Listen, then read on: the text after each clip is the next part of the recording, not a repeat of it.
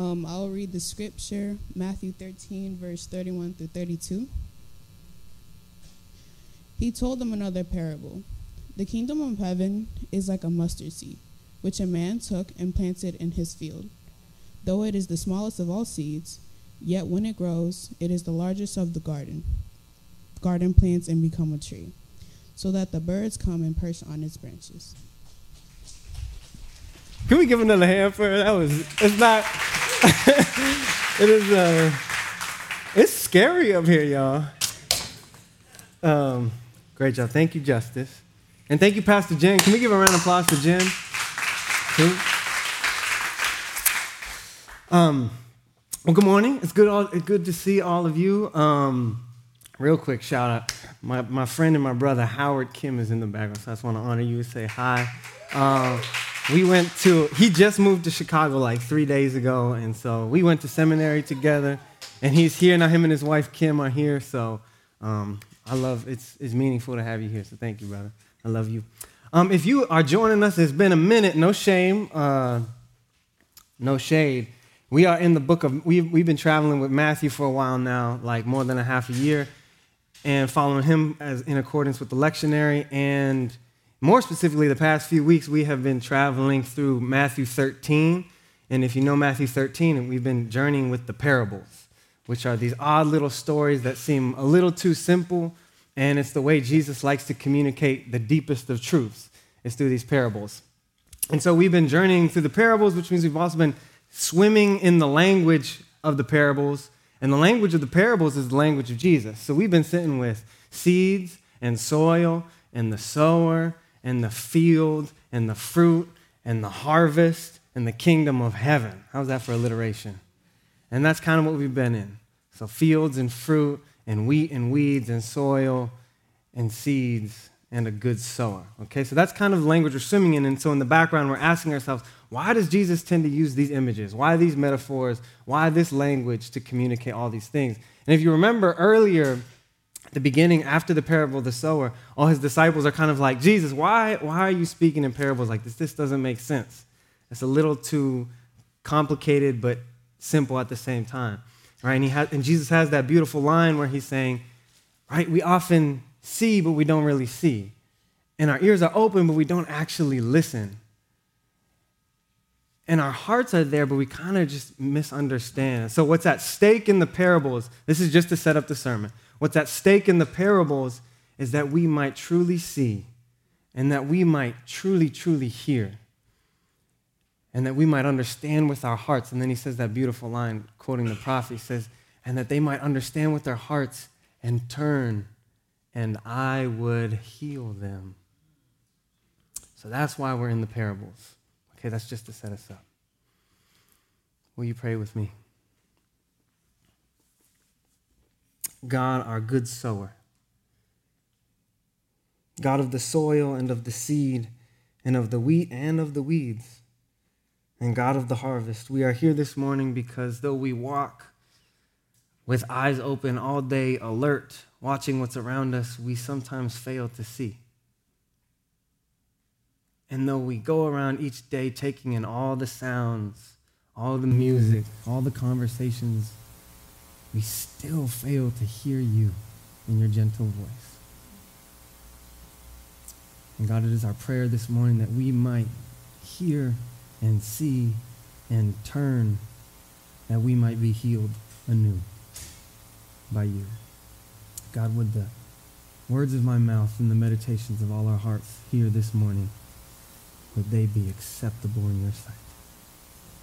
In Jesus' name. Amen. So I, uh, some of you know, because some of you helped me move, I recently moved. I, I moved at the beginning of uh, the month, and somehow during the month, like three fourths of my plants died.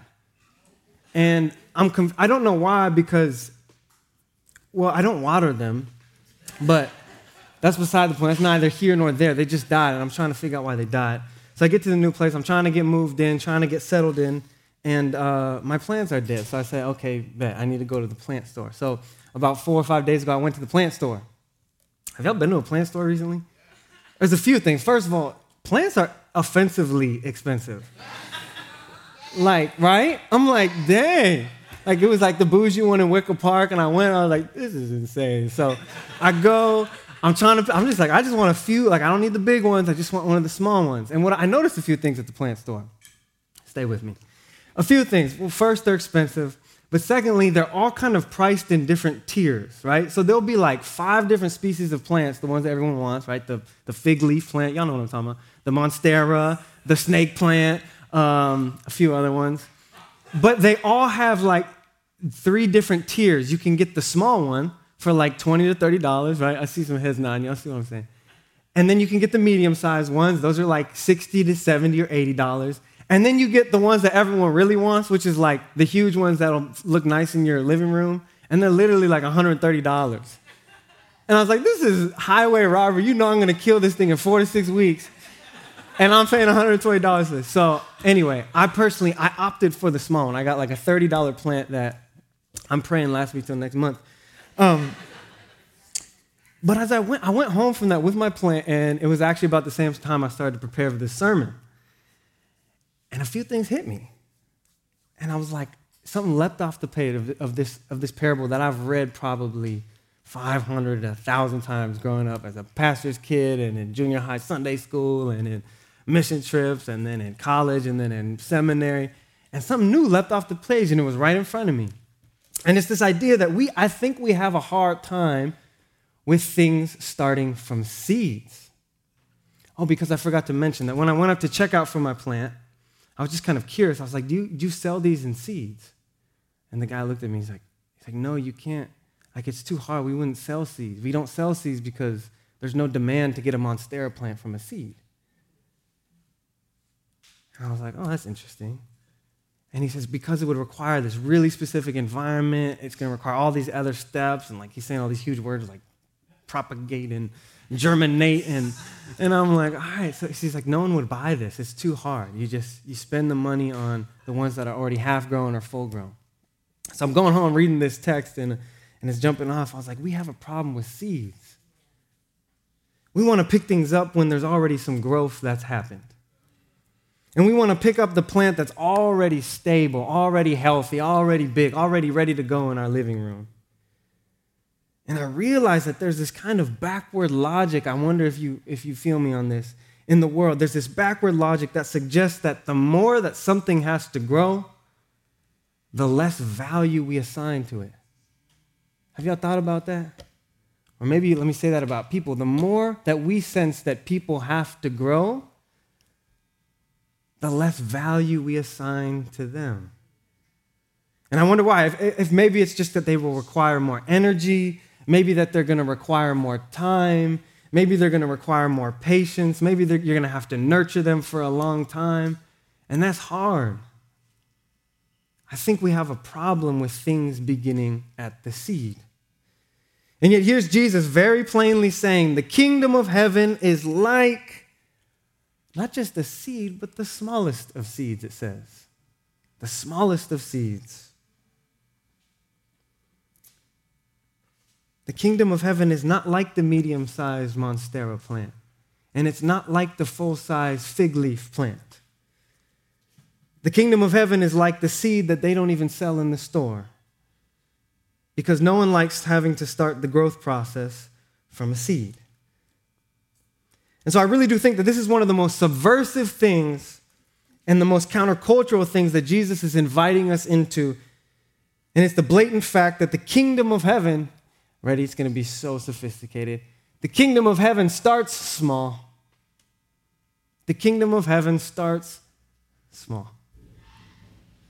And when we say kingdom of heaven, we're talking about a world made right. Let's just get clear. When we, when we dream and when we envision kingdom of heaven, we're talking about a world made right, a redeemed world, a world as God intends it, which of course is a world of extravagant tenderness, which of course is a world where everyone has what they need. It's a world that is just a big circle of compassion and no one is standing outside of it. Kingdom of heaven.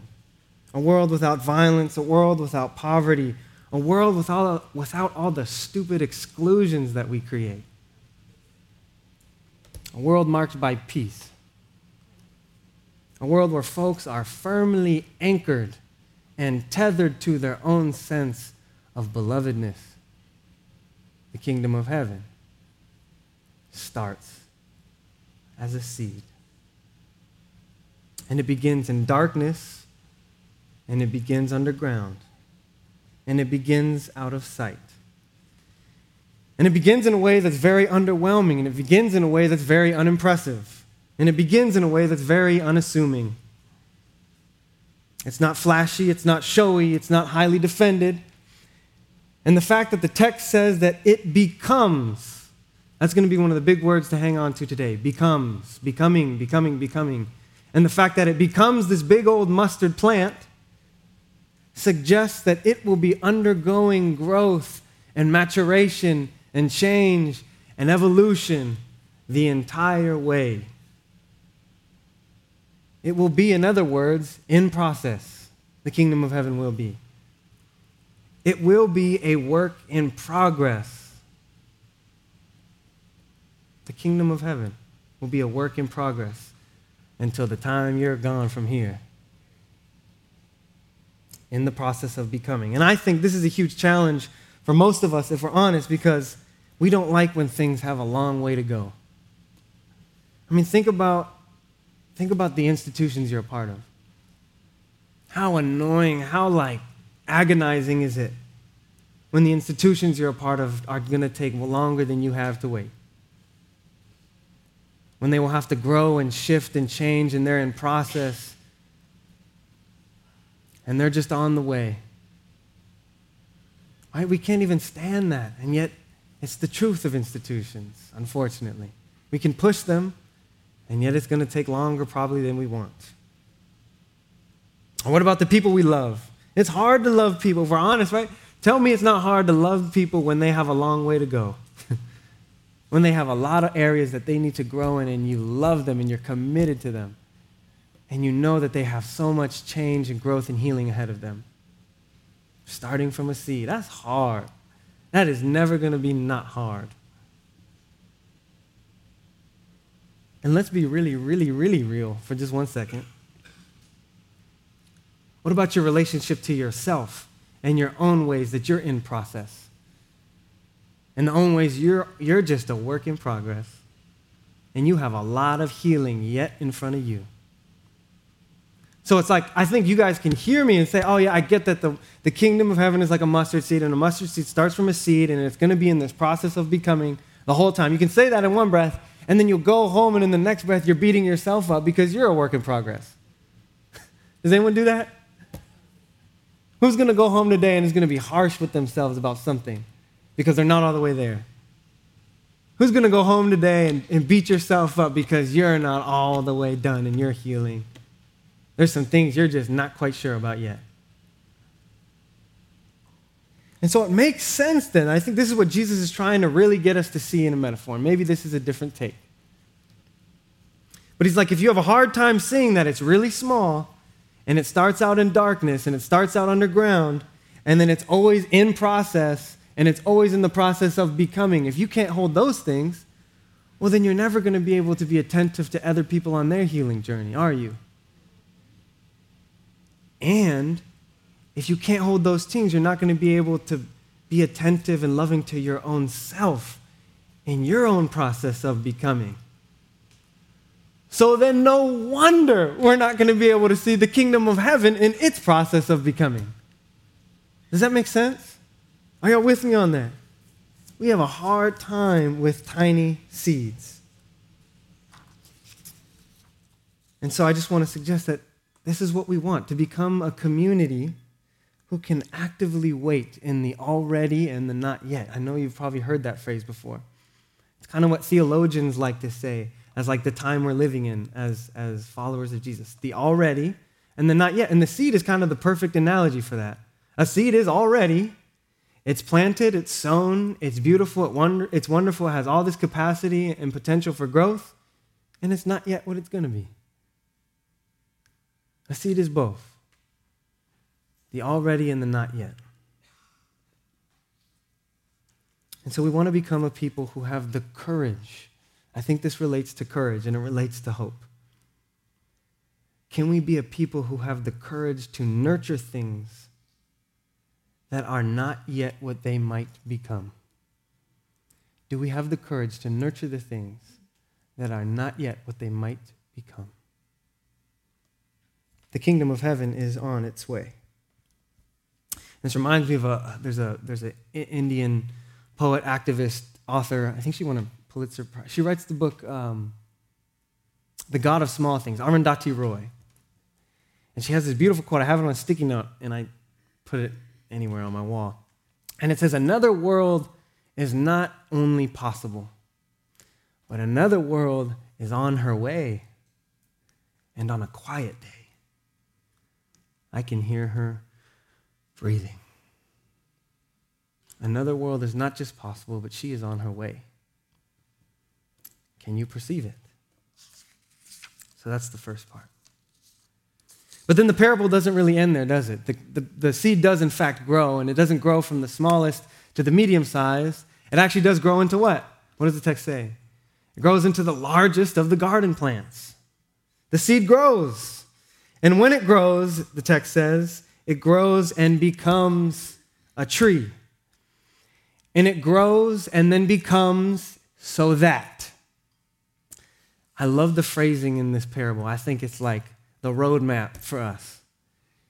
So it grows and becomes so that. When it grows and becomes so that, which is another way of saying for the purpose of or in service to. And this is the second subversive point that I think is just going to be so always challenging for us and so subversive and so convicting. Notice what the text doesn't say. It does not say, when it grows, it becomes the largest garden plant and becomes a tree so that it can produce the best mustard fruit ever. It does not say, yet when it grows and becomes a tree, it becomes the most efficient, high performance tree with the highest yield of top tier grade A crop. It does not say that. And it doesn't say, yet when it grows, it becomes the most beautiful tree. And it sets the bar for productivity and efficiency for all the other plants in the garden. It doesn't say that. Or it doesn't say, when it grows, it becomes the largest of plants and it becomes a tree so that all the other plants in the garden would fear it and they know not to mess with it. See, right in our Western and kind of capitalist framework and imagination, we are always associating bigness and largeness with domination, aren't we? With capital gains. And our minds automatically assume that growth means something like self promotion, self aggrandizement bigger platform, or more profit, or more impressive, or a bigger building, or a bigger house, or a bigger paycheck, and better productivity, and better efficiency.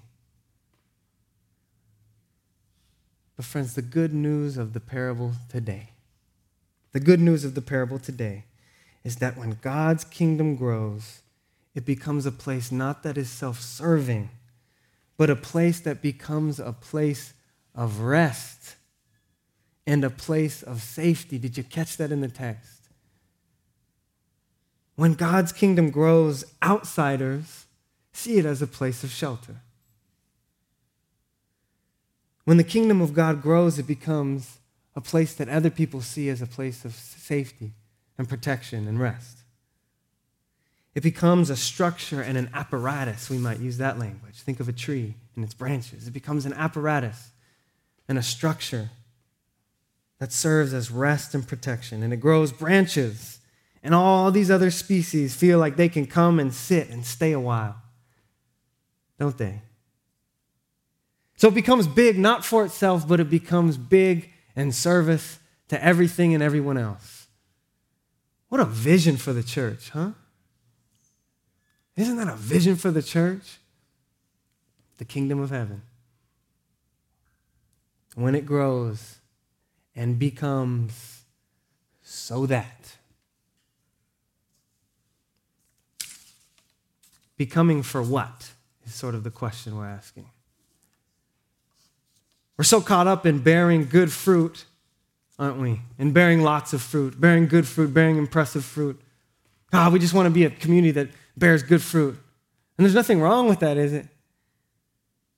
Except that what the mustard seed is showing us, that's a tongue twister. The mustard seed is showing us that what we are becoming and who are we becoming for is every bit as important as the fruit we bear. Right? Is that not the parable? That what we are becoming, and more specifically, what we are becoming for, for what? Is every bit as important as the fruit that we think we're supposed to bear. And as a matter of fact, if you, I, I did a random Google search, I was like, what do you do with the fruit of a mustard seed anyway? and it was some technical language, so I didn't really understand. But what I think I, I got from Google and Wikipedia is you can't even do much with the actual fruit of a mustard tree. Like I think it's just a pod, and you can't you can't eat it, you can't use it. You can sort of use the leaves, but you know what the best part of the mustard plant is? Oh, this will preach by itself. The seed. we use the seed. The thing we're so averse to, the thing we're always trying to grow away from. I don't really like mustard, but but the, but the people who like mustard, you use the seed, right? It's the seed that we use. And yet we're so caught up in what fruit it's going to bear. That's hard, isn't it? Who we are as a community church, who we are going to be, River City, who are you going to be as an individual? Are you becoming more safe for other people? Are you becoming more spacious? Are you becoming welcoming? Is your growth making you more self sufficient or selfless? That's how you can check your growth. Is your growth leading to a bigness of your own ego? Or is it growing to a bigness of your heart? Are we as a church rooted in West Humboldt Park? Are we growing in a way that is becoming a community where birds can come and perch? In other words, do the birds instinctively know that they can come here and feel seen and feel safe and get what they need? Do they? Do they with you? Do they with us? Who are the birds that need to come and perch? And here we were tripping about a little mustard seed. But we might become a tree for others.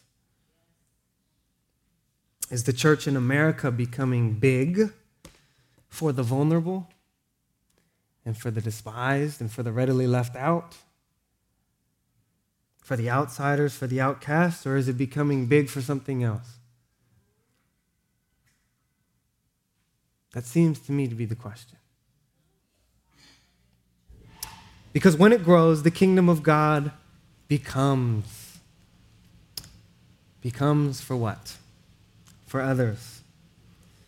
So that undocumented immigrants, for instance, or so that for sex workers, for instance, or so that for queer folks, or so that for people who you don't like, or so for your crazy uncle who loves Donald Trump, might perch in your branches.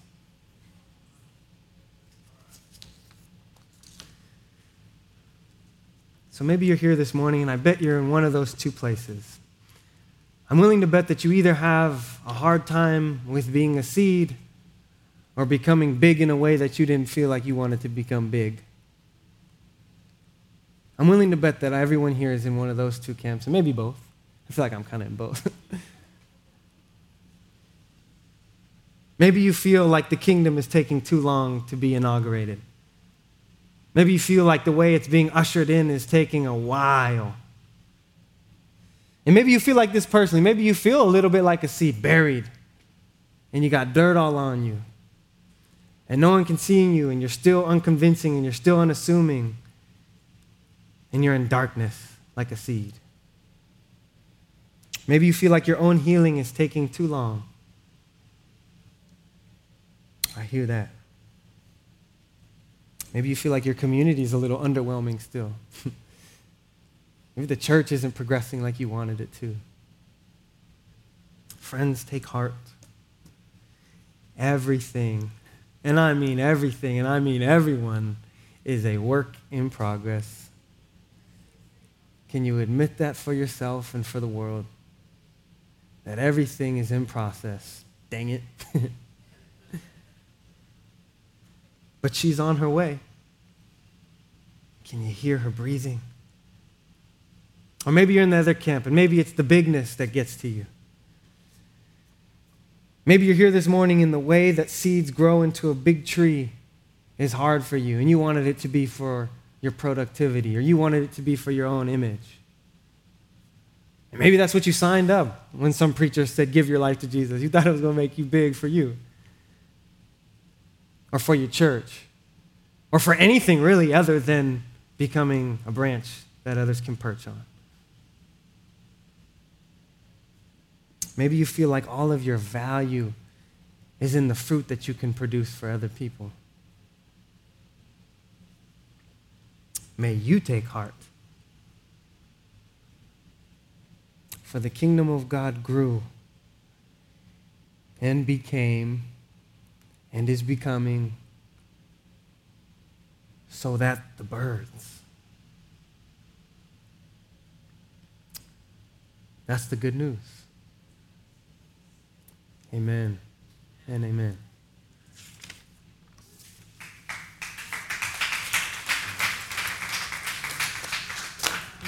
Amen, amen. Uh, we're going to do a benediction, but before we do a benediction, we kind of have a bittersweet sending for one of our own, a very important uh, member of our community. And so I'm going to ask Hannah, would you be willing to come up here? Yeah, up here. I mean, up here, up here. And all who have been touched by Hannah and know Hannah and consider her a friend and a sister, would you come on up here? And we're going to lay hands because you're Pentecostal at heart, apparently.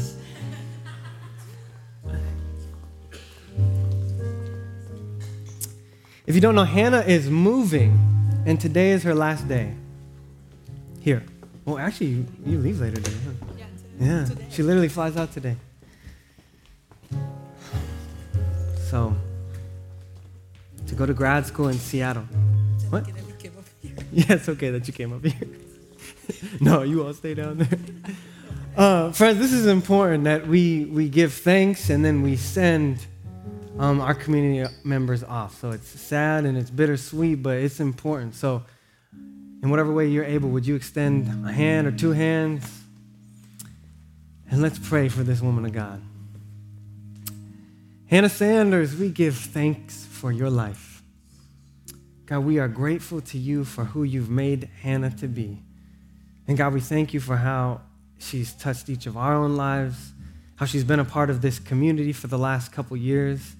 And God, what a witness about how to show up with humility, with self awareness, with ears that are ready to listen before she's ready to speak, with a posture that says, Here I am. I can serve. I can love. I can give of my time. That's who Hannah has been in our community. And so, God, I, we are overflowing with gratitude for her life and for her witness and how she bears witness, truly, truly, truly, um, to a unique way that you show up in the world. So we are grateful. And God, on top of our gratefulness, we ask for your blessing upon her life. We ask, I think Hannah means in Hebrew something like favor and grace. So we ask God for favor.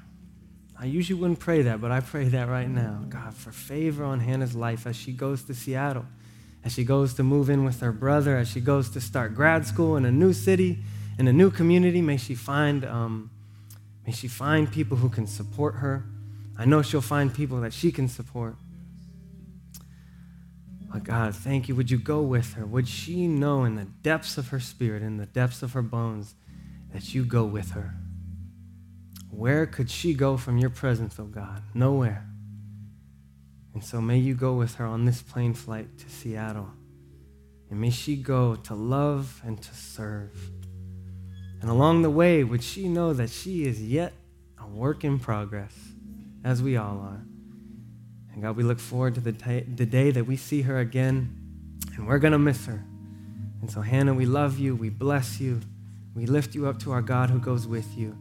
And we say, Thank you, God. And thank you, Hannah. In the name of the triune God, we pray this over you, Hannah. Amen. Amen. And with the rest of you, if you're able, would you stand and we'll get out of here?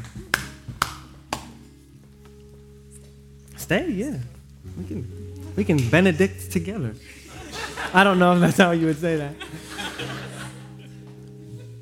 Friends, church, community, beloved, participants in the kingdom of heaven, may you go and may you grow. May you let yourself grow. And as you grow, would you become so that?